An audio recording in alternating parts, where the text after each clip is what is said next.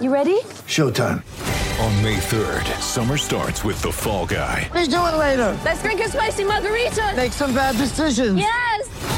Audiences are falling in love with the most entertaining film of the year. Fall guy. Fall guy. Fall guy. That's what the poster said. See Ryan Gosling and Emily Blunt in the movie critics say exists to make you happy. Trying to make it out? Nope. Because I don't either. It's not what I'm into right now. What are you into? Talking. Yeah. The Fall Guy. Only in theaters May 3rd. Rated PG-13.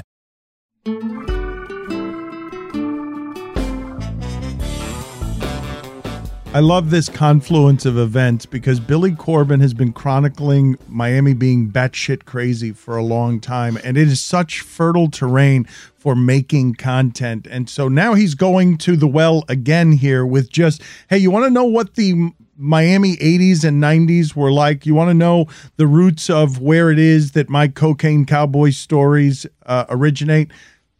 Take us through it, Billy. How did you end up making this project for Netflix that I will imagine because people love narcos and they just love these drug stories?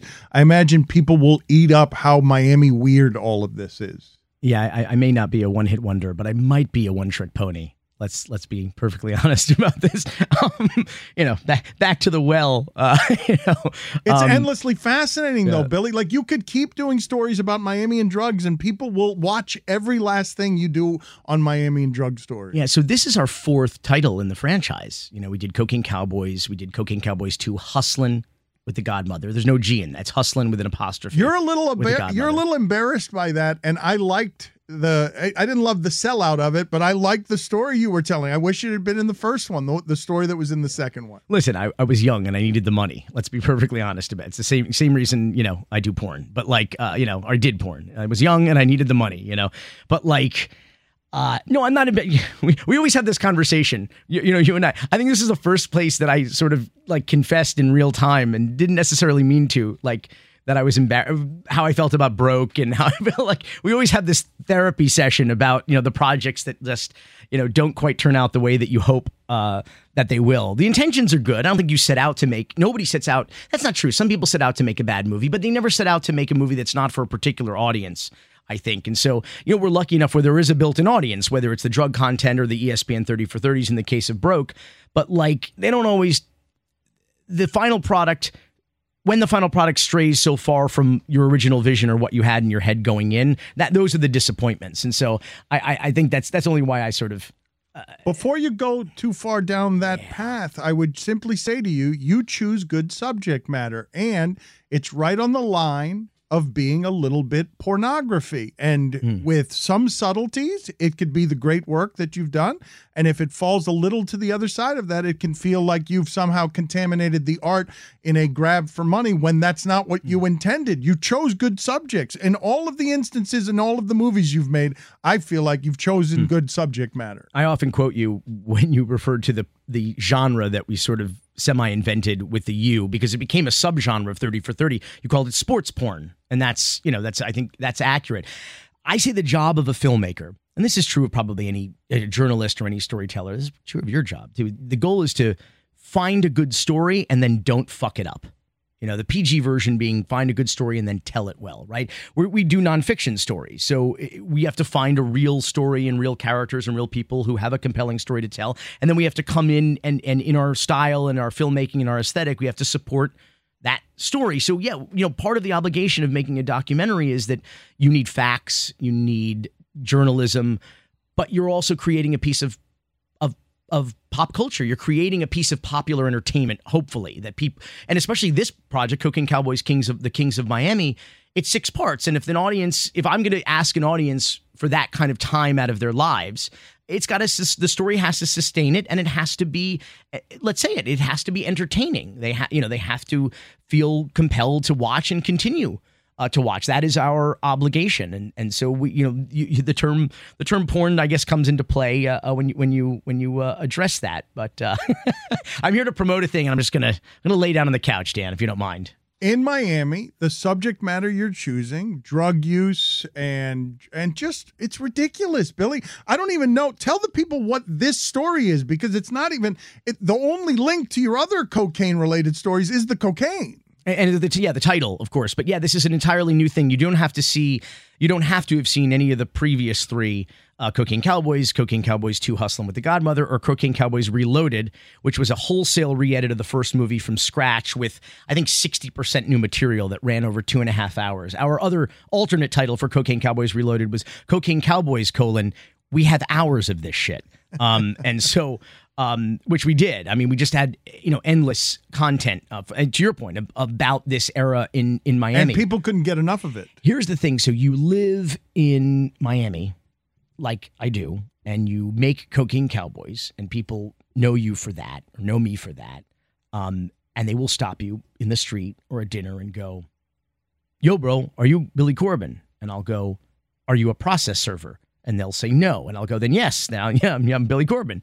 and they'll be like, bro, like, bro, I love Cocaine Cowboys, bro, but like, you didn't get the whole story, bro, because you didn't interview my cousin, bro. My cousin knows all that shit, bro. Like, right, like you can't, you can't do co- another Cocaine Cowboys until like you interview my uncle, bro. Like, holy shit, bro. I speak fluent West Kendall, by the way. I don't know if you know this, but like, um, so you had like there is an obligation in a way to sort of serve your audience and and Miami isn't part Miami is the muse and Miami is the constituency, right? So, you know, the only reason we get to I say the measure of a successful filmmaker is not money or awards or critical acclaim, it's that you get to work again. And if you continue to get to make more documentaries, you are a successful filmmaker. And the only reason I get to do that is is because of Miami, is because again, it's Miami in and it's Miami out, right? It's like it's projects that are inspired by Miami, but then uh, embraced by the audience in, in Miami. And so you have to serve, you know, your your audience. I, I I this was a labor of love. This project. It took us twelve years to make this project, but we don't make them for ourselves. We make them ultimately for an audience. So this, despite being the fourth title in the franchise, this is the first story we wanted to tell. This is the story that in the early zeros, the early 2000s, we set out to, to make a documentary called Cocaine Cowboys about Willie Falcon and Sal Magluta, who were Cuban exiles who dropped out of Miami High, appropriately, Miami High School, and uh, became what the government alleged were the biggest cocaine traffickers in the history of the United States. They wound up in an indictment, which was the biggest drug trafficking case uh, in the history of the federal government uh, 75 tons, over 2.1 billion with a B dollars of cocaine. And they were known, Willie Falcon and Sal Magluta, as Willie and Sal, Los Muchachos, the boys. And if you lived in Miami, that's how you knew them. The news, the headlines read Willie and Sal. Nobody went Willie who, Sal who. The chyrons uh, in the in the upper left or right hand corner of the local news said Willie and Sal, not even Falcon Magluta and people knew. Someone in the documentary says, you know, there's there there may be six degrees of Kevin Bacon, but in Miami, there's only one or two degrees of Willie and Sal. You either knew them or knew someone who knew them. Their tentacles and their their money reached into sort of every facet of this community, and the trials that they went through. I mean, the I feel like the in that era, the average kind of career length of a cocaine trafficker in the United States, maybe five years. If you're like truly legendary and paying off the right people. Uh, Willie and Sal, for example, spent a million dollars a month in payoffs. That was their monthly budget for for political and law enforcement and criminal justice payoffs.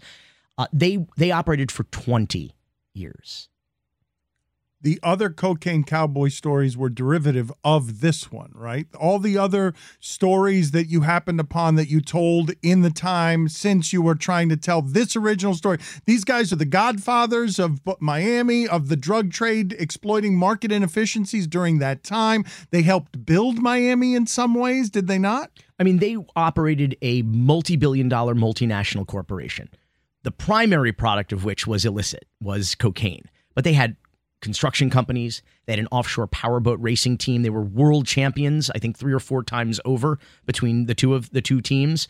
They had a boat uh, manufacturing and boat uh, engine business. They had a softball team, the Seahawk softball team, named for their uh, for their uh, offshore powerboat racing team, where they had a guy named Sergio Crego, who was a ringer, who they brought in from Canada and paid 30, 40, 50 grand per softball game. These are like local corporate softball leagues, but they had a guy that threw, I'm sorry, that pitched 90 miles per hour underhanded. So they in softball win. league. So they can win. And then brawl. They brawl on the field. We have a deleted scene coming out on, on Netflix's YouTube page with this softball team that could beat the Marlins any day of the week. I just realized as I was saying that that's not saying very much. Nonetheless, uh, it's true. And uh, this guy also, incidentally, lived in a stash house where Willie and Sal kept kept cocaine when he came into town to play in these in these softball games. Um, and they were known as kind of Robin Hoods because they would you, you'd go to Sal a la Don Corleone and you'd say, I need my mortgage payment. I need rent, and we're going to lose our house. My child is going to school, and we need tuition money. And Sal would just give people money.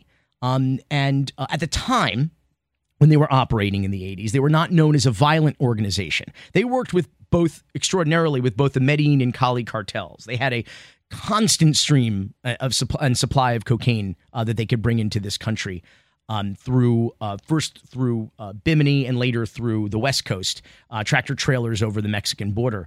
Uh, but they um, they were able to operate. I think someone says they walked between the raindrops, which is really what the story is about. It's about the the trials and the and the cat and mouse game that Willie and Sal played. But these guys. Um, I, I don't know that you'll find anyone who's been in this country, particularly in the Cuban exile community, for uh, you know for for any period of time, who don't know who Willie and Sal are. How crazy is this story? The story's crazy, and the story's crazy also because most cocaine trafficking stories end when they get arrested. This story just begins when they get they get arrested like six, seven, eight, nine times in over the course of the six episodes. Like they just keep getting arrested over and over and over again. It's just this revolving door where nothing seems to stick. Like I said, they're just walking between the raindrops, and you have the entire uh, the entire strength and power of the federal government, the DEA, the FBI, the IRS, the U.S. attorneys, uh, the you know the Department of Justice on these guys, and they spent on their first trial in 1995 into 96. They spent 25 million dollars on their defense. That is between attorneys, private investigators. Uh, uh, uh, they had mock juries. They did like you know kind of they tested their case against. I mean, they just had an endless supply of money to to go head to head. Really, uh, in a way, they could match and really outmatch the resources of the federal government. People talk about the dream team and OJ. OJ did not spend a fraction of the money on his defense that these guys that these guys spent. What are the craziest parts of the story? Oh, some of them are spoilers because that's the thing. There's so many twists and turns uh, in this story. I think the Miami Easter eggs in this are like ridiculous. They're ridiculous. Some of them we put a fine finer point on. That's just like okay, you can't miss the Bee Gees, you can't miss the Miami Sound Machine. You know, there you, you know there's certain things that are very obvious. And then there's just things that kind of like blow by in passing, like a passing reference to Willy Chirino, to Latin American restaurant and in you know on Red Road, to like little like just the map of Dade County just kind of illuminates in a really fun way that nobody else in the world will necessarily appreciate, but like it's just like a treasure trove for uh for Miamians. And I think what's interesting about it and and shocking about it without trying to give away spoilers is two things. First, the level of I should say multi levels of the corruption. Um the entirety of the criminal justice system. One federal judge referred to Miami in the 80s as being on the ragged edge of anarchy. And so we had seen the biggest police corruption scandals in history, some of the biggest political corruption scandals in history. Um, we saw judges corrupted, uh, law enforcement corrupted, attorneys corrupted, all as a result of drug money. Just the extraordinary influence of just a, just this influx of drug money. I mean, I think Time Magazine and the Paradise Lost cover, you know, they said that the biggest industries, legit industries in Miami in 19 in the early 1980s were um, tourism, which was worth like nine billion or seven billion, and then um, uh, real estate, which is worth as much as 12 billion. Drugs were estimated at between they didn't know for sure. There's nobody between seven and 12 billion. So it would have made it potentially the biggest, the single biggest industry in Miami at the time. And you had anywhere from 70 to 90% of the cocaine and marijuana coming into the United States coming in uh, through Miami. So in the series, they corrupt an element of the criminal justice system that no one really predicted before and at a level that was unprecedented because Willie and Sal's tentacles reached out into this community in a way that very few people can do in a in a town of this size and could corrupt a federal trial at a level that that no one could have ever uh, conceived of. the reporting that you have to do on this, the interviews that you have to get when you're talking to this many people about an insane time, uh, was there a delight? Was there a danger? Were you getting too close to some things that people didn't want to talk about? Because this did escalate into becoming a very violent mafia industry. they were accused of participating in these murders to protect themselves once they their backs were against the wall and they were indicted and they were looking at people in the organization even family uh, flipping uh, on them uh, so yeah the story did get dangerous there is the the fact is that you know a lot of this is people talking about the the bad old good old days or the good old bad old days uh, in Miami. So a lot of this is stuff that happened some decades ago. The thing that's, that's more compelling and potentially more dangerous about it uh, that we address uh, over the course of the series is that Willie and Sal had a lot of compromise on a lot of people in this community. Uh, and they had, there was a dossier, let's say, uh, that contains lists of names by chapter and subject matter.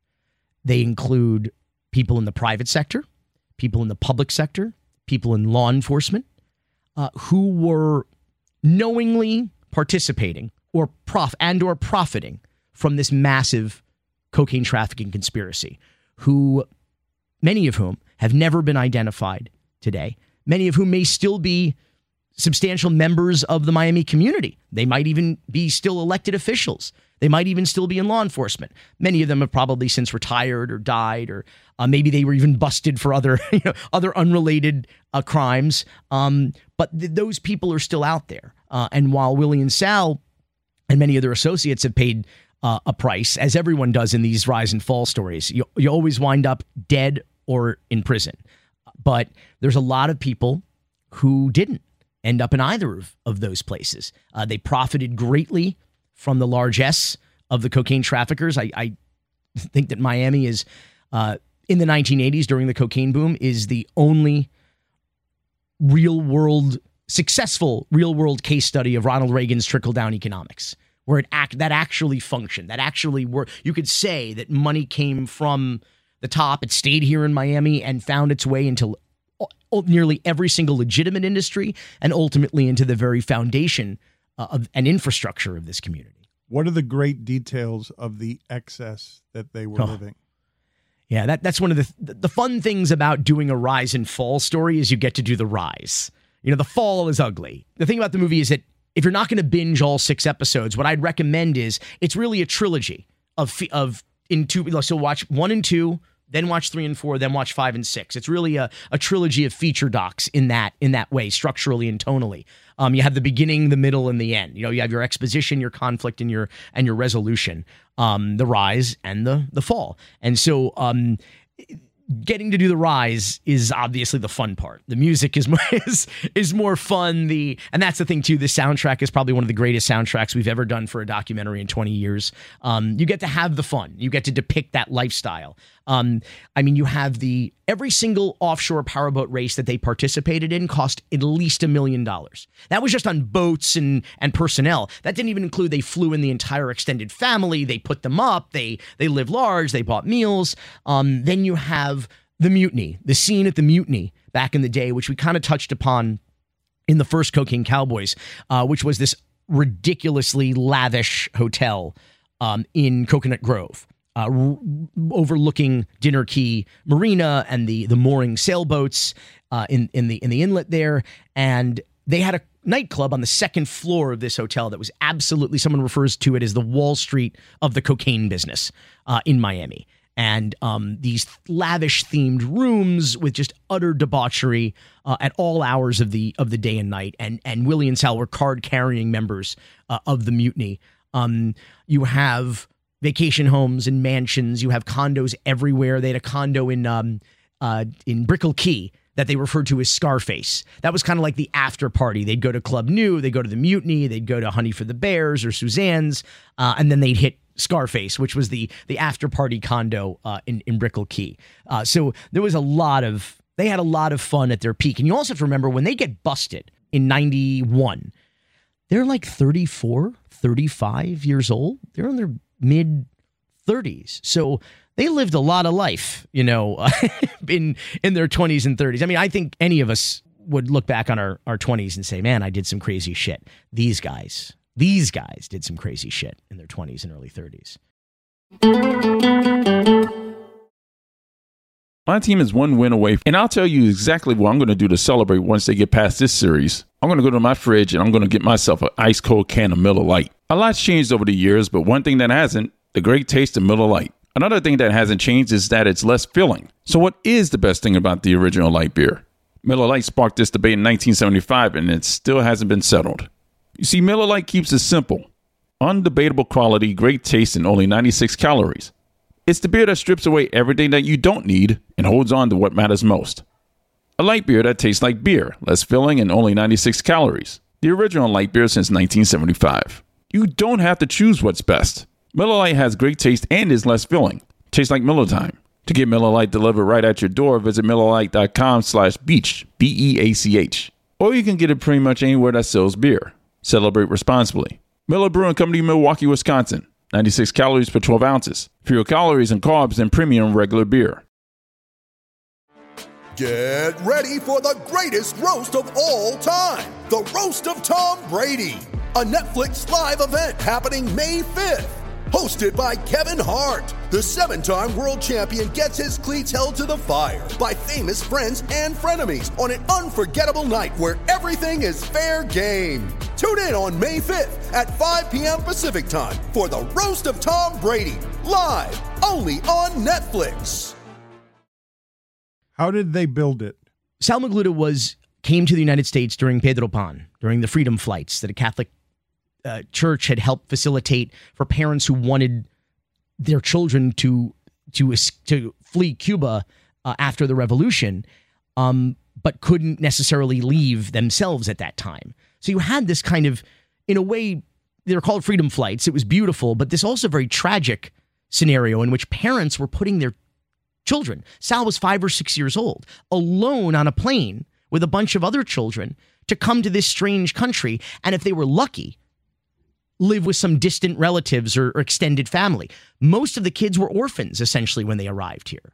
And uh, but Sal was lucky enough to have you know cousins and aunts and uncles to live in like a one or two bedroom, you know, dilapidated flat with one bathroom that this entire extended, I should say, multiple you know families uh, shared, um, and was without his parents for about four or five years. Um, and I think that was, I, I'm not making excuses. I'm explaining, you know, that immigrant experience in Miami at the time. Um, and also, and the parents of that generation. I think in a way, there was a generation of Miamians, by the way, Anglo and Cuban exile alike, who were almost kind of guilty by geography. You know, time and place, there was an opportunity, there was opportunities here for young people who thought they understood what the American dream was, right? This mythological thing where the streets are paved with gold, you become a millionaire overnight. Um, and I think they thought that that's what this was. It was this kind of warped American dream story that they see their friends in Little Havana, in Hialeah, in Miami, becoming millionaires overnight.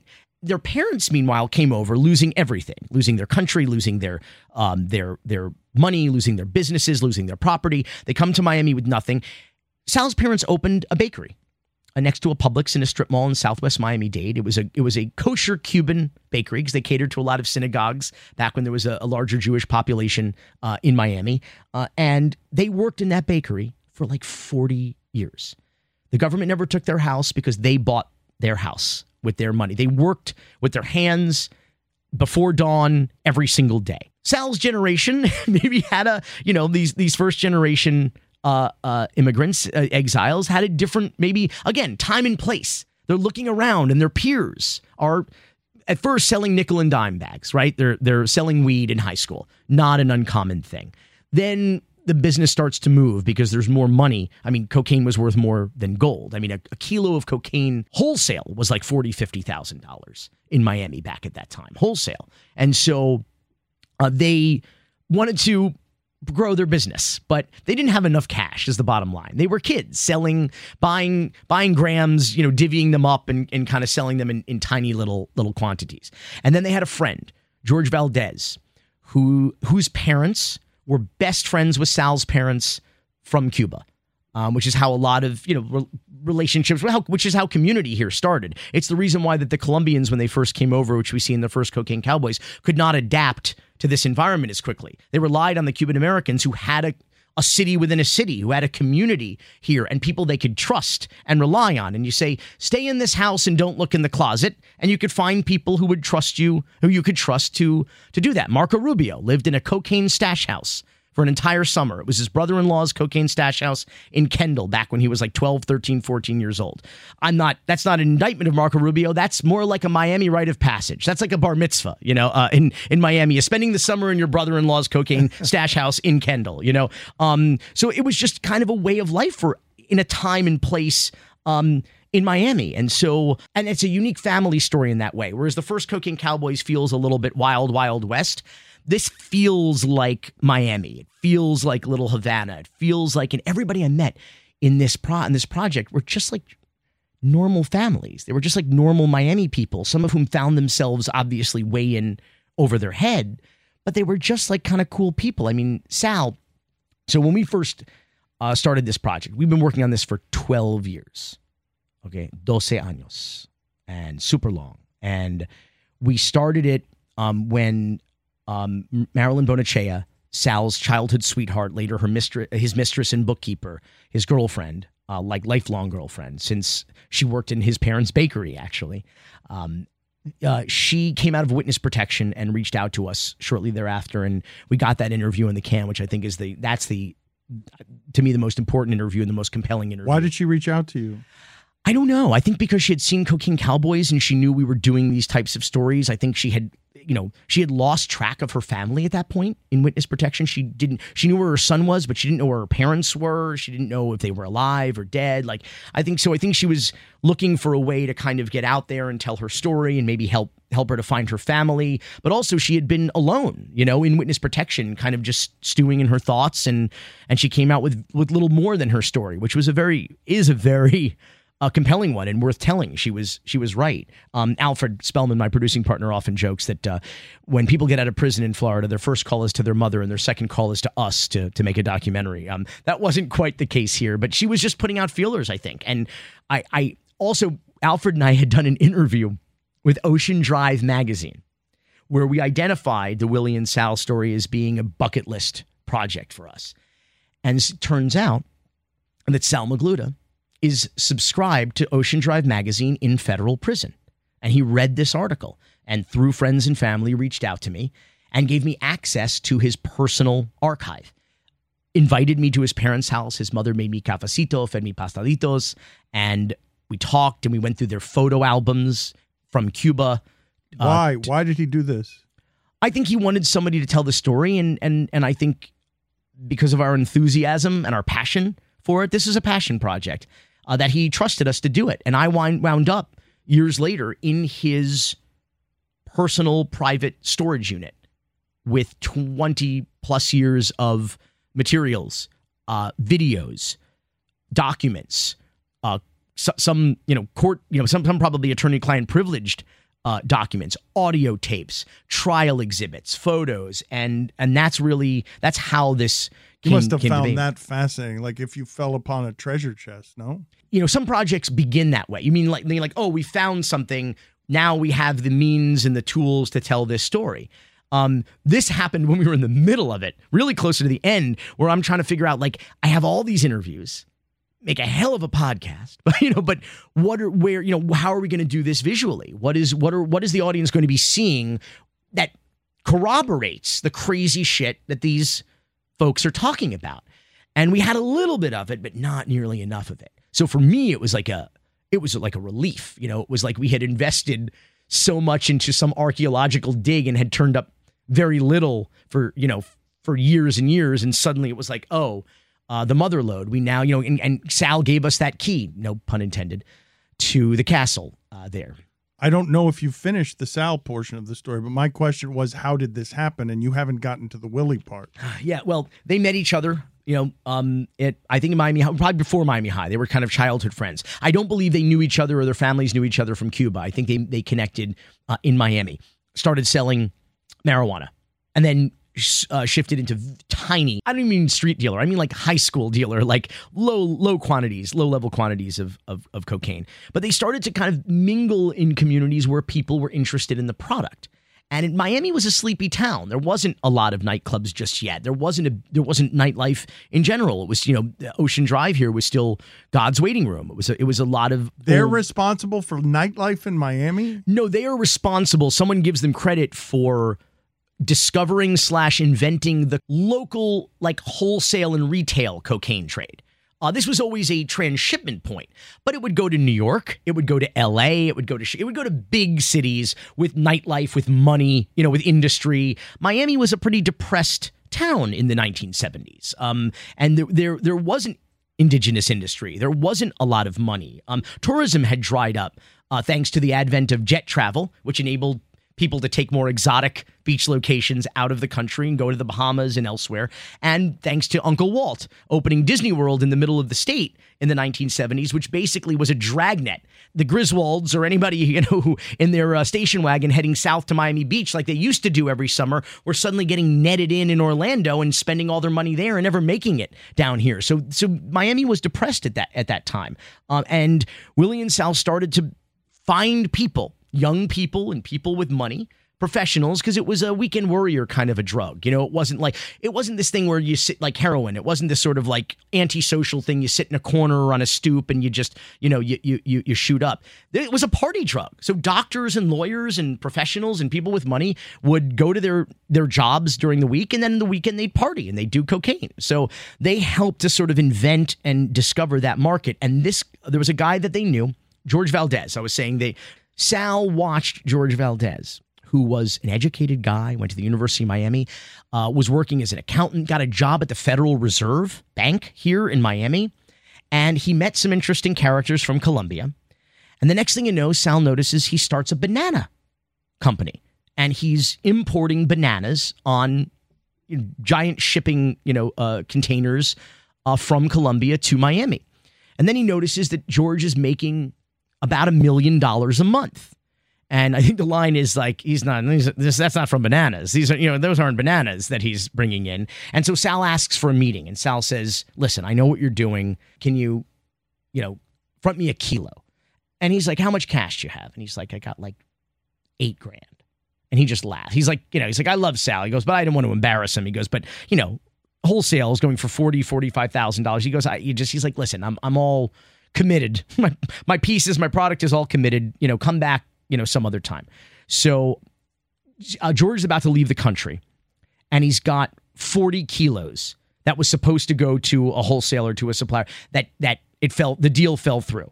The guy wasn't coming to get these 40 kilos. So he goes, "Ah, I'm leaving the country. I'm not going to leave these 40 kilos sitting around. He calls up Sally. He says, Listen, this is your your moment. I got 40 kilos. I'm not giving you one. I'm not giving you 10. I'm not giving you 20. You take all 40 on consignment and you, you know, come back to me in, in a month or two, you know, whatever you need, and you see what you can do. Within weeks, they came back with all the cash, Willie and Sal. And Sal was not confident in it. Willie was. Sal was the the CEO. You know, he was the the guy keeping the books, and he did. He kept extensive and detailed ledgers of every single transaction, legit and and illegitimate. And uh, he knew where every kilo was, where every dollar was. Willie was the front man. He was the like, you know, the face of the operation. But what kind of hand. risk are they running right there when you take 40 kilos of cocaine on consignment? You're risking that's a life and death transaction, is it not? Yeah, but they again, these are these are family friends from from Cuba. So you know, cocaine was a consignment business because it was so expensive. Weed you'd pay cash for, um, but it was bulky and it was like low margin, and and everybody had it, and so cocaine was a rare commodity, and and for the scarcity and the purity, you could get top dollar wholesale and retail uh, for it. And this was a product that if you were buying it in Colombia, you were buying it maybe for five thousand dollars a kilo. Once you got it to the United States, that was the major risk. Obviously, was the transshipment and and getting it here.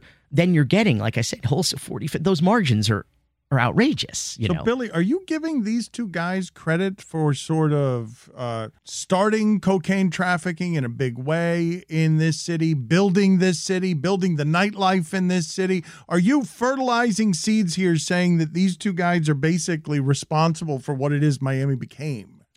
in no small part, and people like them. I think that was the thesis of the original Cocaine Cowboys.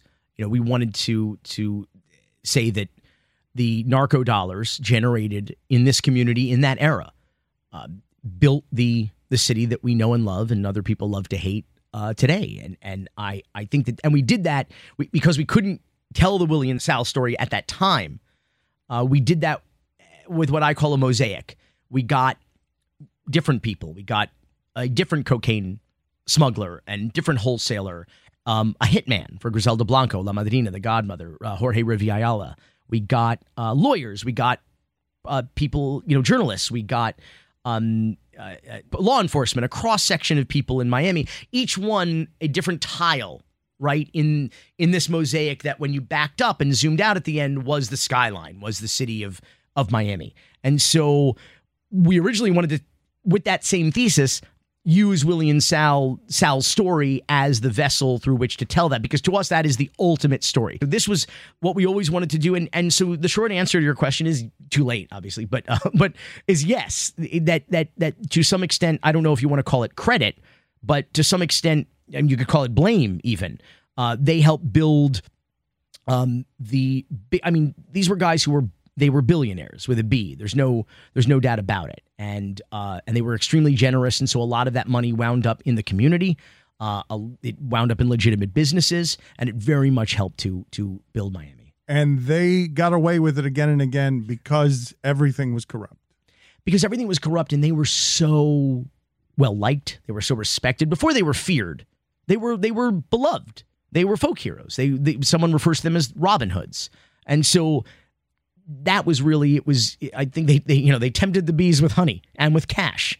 You know, Crimi- so- well, criminal heroes the same way Pablo, Pablo Escobar was in Colombia, correct?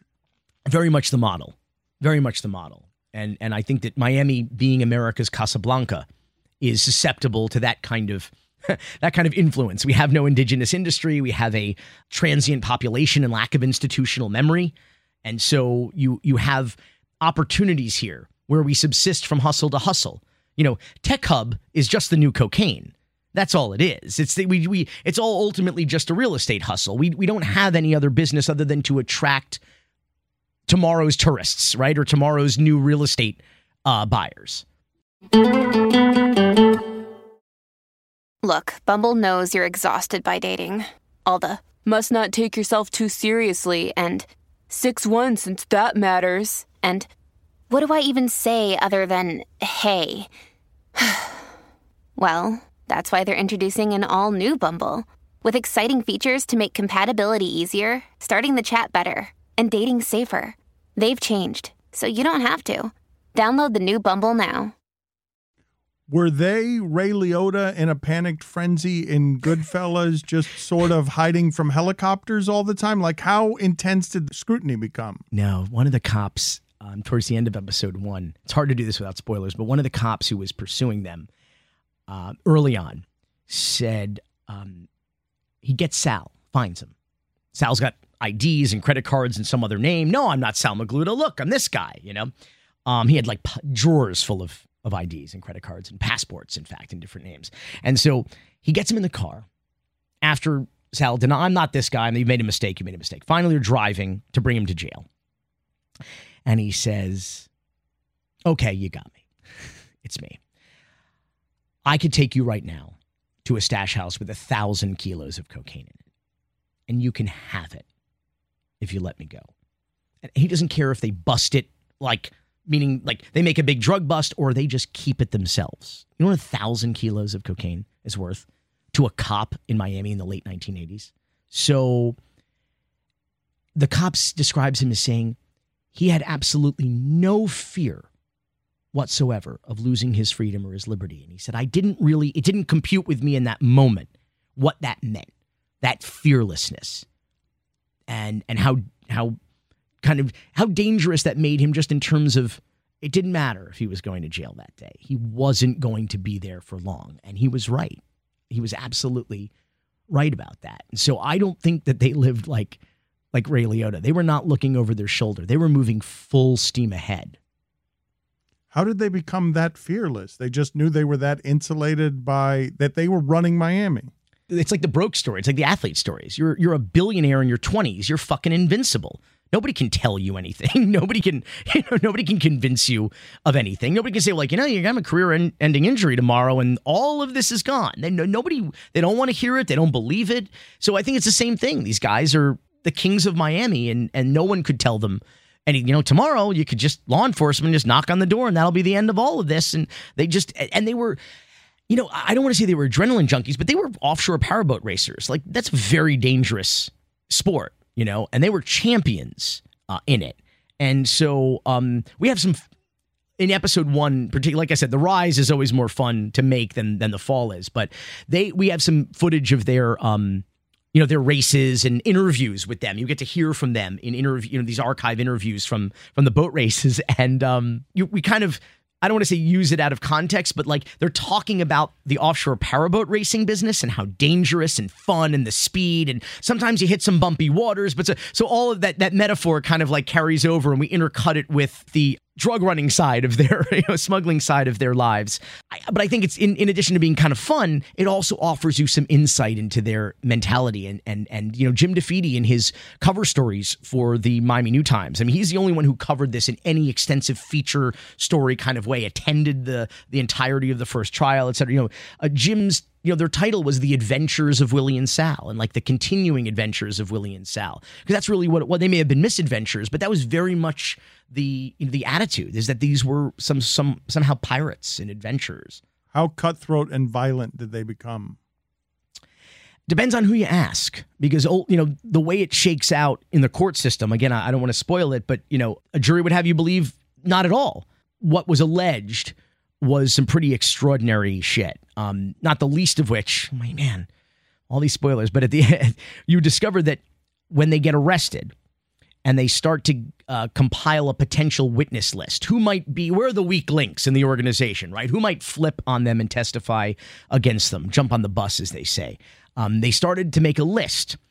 So they took this internal defense list, right? And they decided that they were going to take out an ad in Prison Life magazine with this potential witness list and say, hey, listen, we're doing research on these. You know, we want to know about their criminal history, their background, their personal lives, whatever info you have on these on these men and women. Let us know because they might be witnesses in our case. The, the, you're, you're, you're looking at it the way the prosecution thought of it. The criminal defense attorneys, which we who we interview, they're like, well, that is our we have a constitutional obligation and legal obligation to rigorously defend uh, our our uh, clients, and and you know these are the people testifying against them are criminals themselves, and we need to learn about their history. In actuality, the the defense of Willie and Sal knew more about the the the government's witnesses than the government did. Okay, uh, you learn that too in the doc, but they created what the government referred to as a hit list because many of the people on that list were themselves incarcerated, some in protective custody, some not. Believe you me, they were in protective custody very shortly after that uh, that ad came out.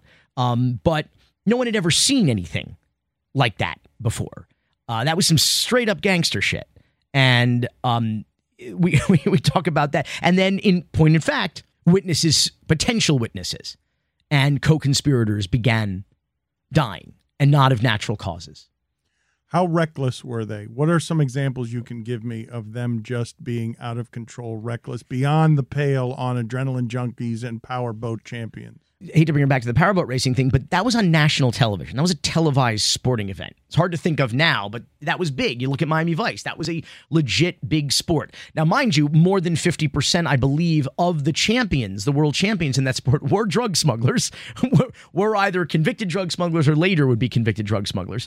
Uh, but uh, I'll give you a so they, um, the government comes into Miami um, it's out of control. The drug smuggling is out of control. The violence starts to spill over into the streets.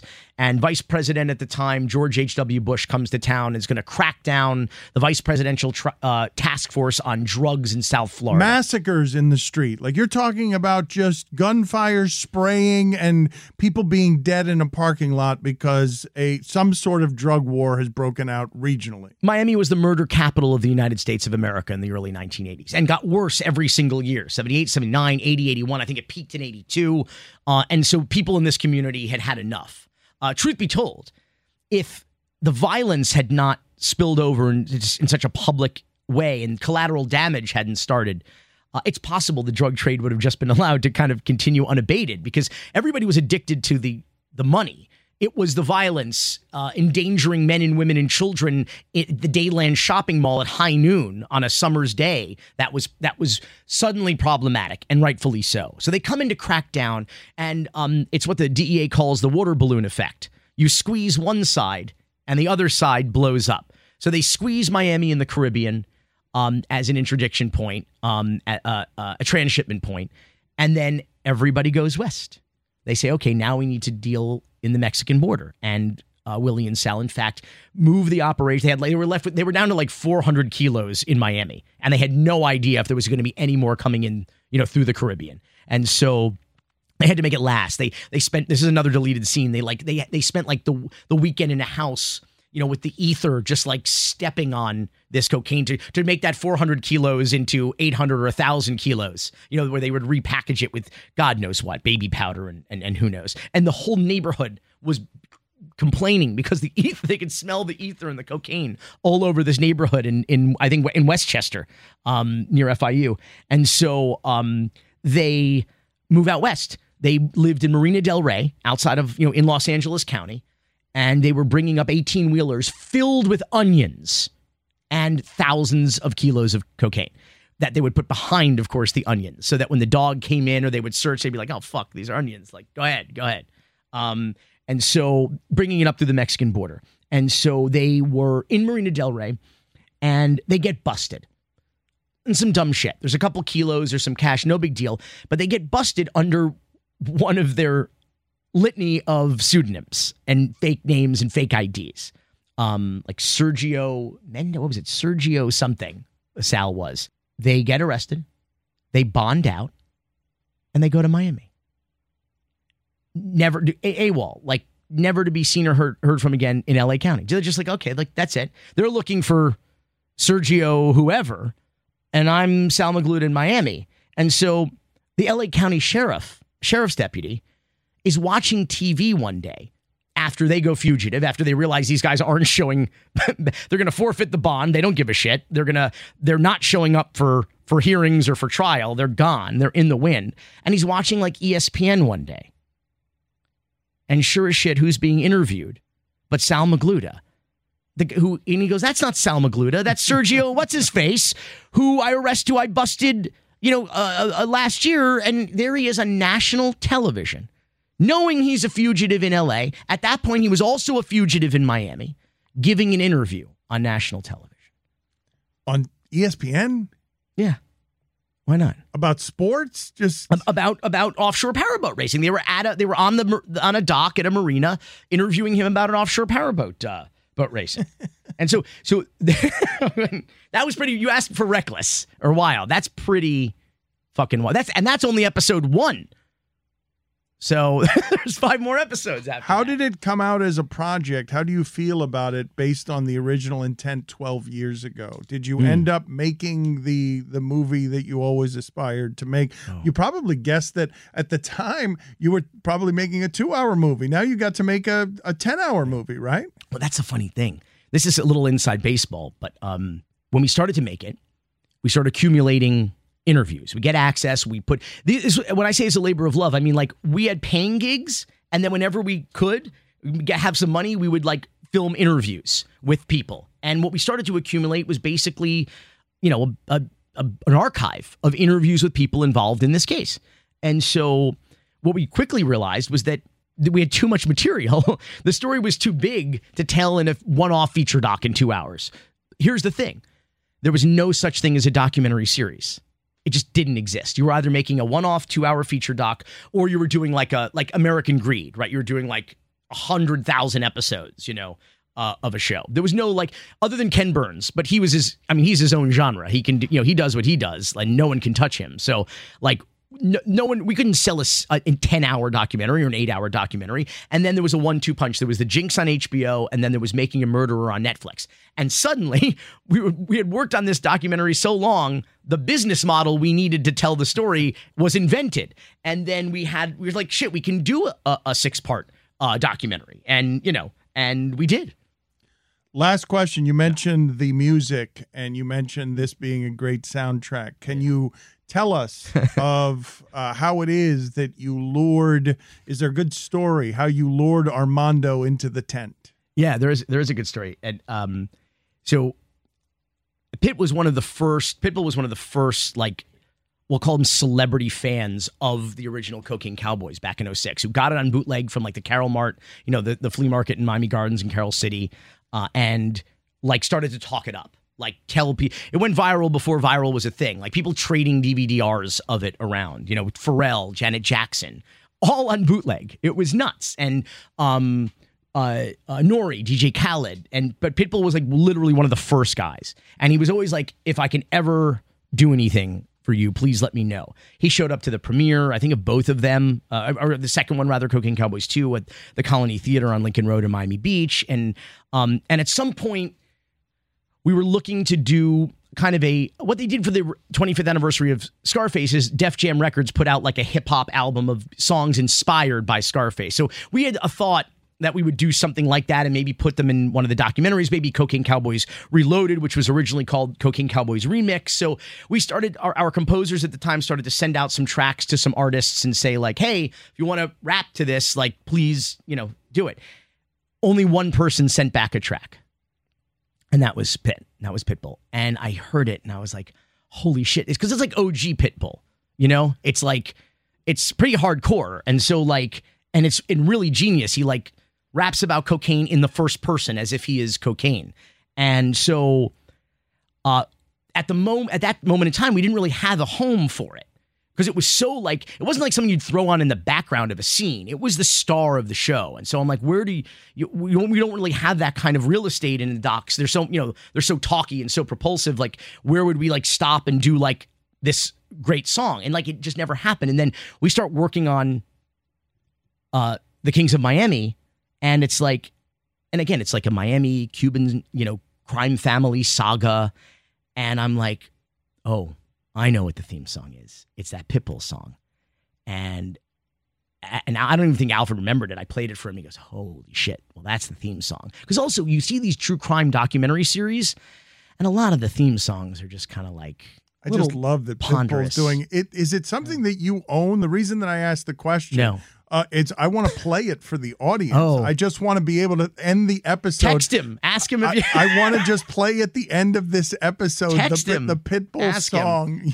I, I will. I will say. Um, I feel like every so we would be sitting in the editing room, you know, for years, and I'm just like, every time so there was a couple pictures that would come up, and I'd be like, I'd be like, why, why is Dan Le Batard in this documentary? I'd be like, why is, why is Dan Le Batard in this? Like in his young quince. Dan Le Batard, you are showing me In his a, quince. a young Dan Le Batard with That a is- mustache. Way too a- way, way more mustache than I had at 15. And, and here you here you are at here you are at a quince here. That's you in your in the white s- in the classic white suit, you know. And I was like, I was like, wow, I was like, like Sal kind of looks like if my life looks- had gone a different way, if Papi was somebody who somehow had a lot of drug running friends, I might have done it totally differently. you, you are the new kings of Miami. Billy, thank you. I'm excited to watch this. Thank you for spending this time with us. People should watch what it is that he's doing because it's rich, it's vibrant, and it is distinctly Miami. Thank you, Dan. My team is one win away, and I'll tell you exactly what I'm going to do to celebrate once they get past this series. I'm going to go to my fridge and I'm going to get myself an ice cold can of Miller Lite. A lot's changed over the years, but one thing that hasn't the great taste of Miller Lite. Another thing that hasn't changed is that it's less filling. So, what is the best thing about the original light beer? Miller Lite sparked this debate in 1975, and it still hasn't been settled. You see, Miller Lite keeps it simple undebatable quality, great taste, and only 96 calories. It's the beer that strips away everything that you don't need and holds on to what matters most. A light beer that tastes like beer, less filling, and only 96 calories. The original light beer since 1975. You don't have to choose what's best. Miller Lite has great taste and is less filling. Tastes like Miller Time. To get Miller Lite delivered right at your door, visit MillerLite.com slash beach, B-E-A-C-H. Or you can get it pretty much anywhere that sells beer. Celebrate responsibly. Miller Brewing Company, Milwaukee, Wisconsin. 96 calories per 12 ounces. Fewer calories and carbs than premium regular beer.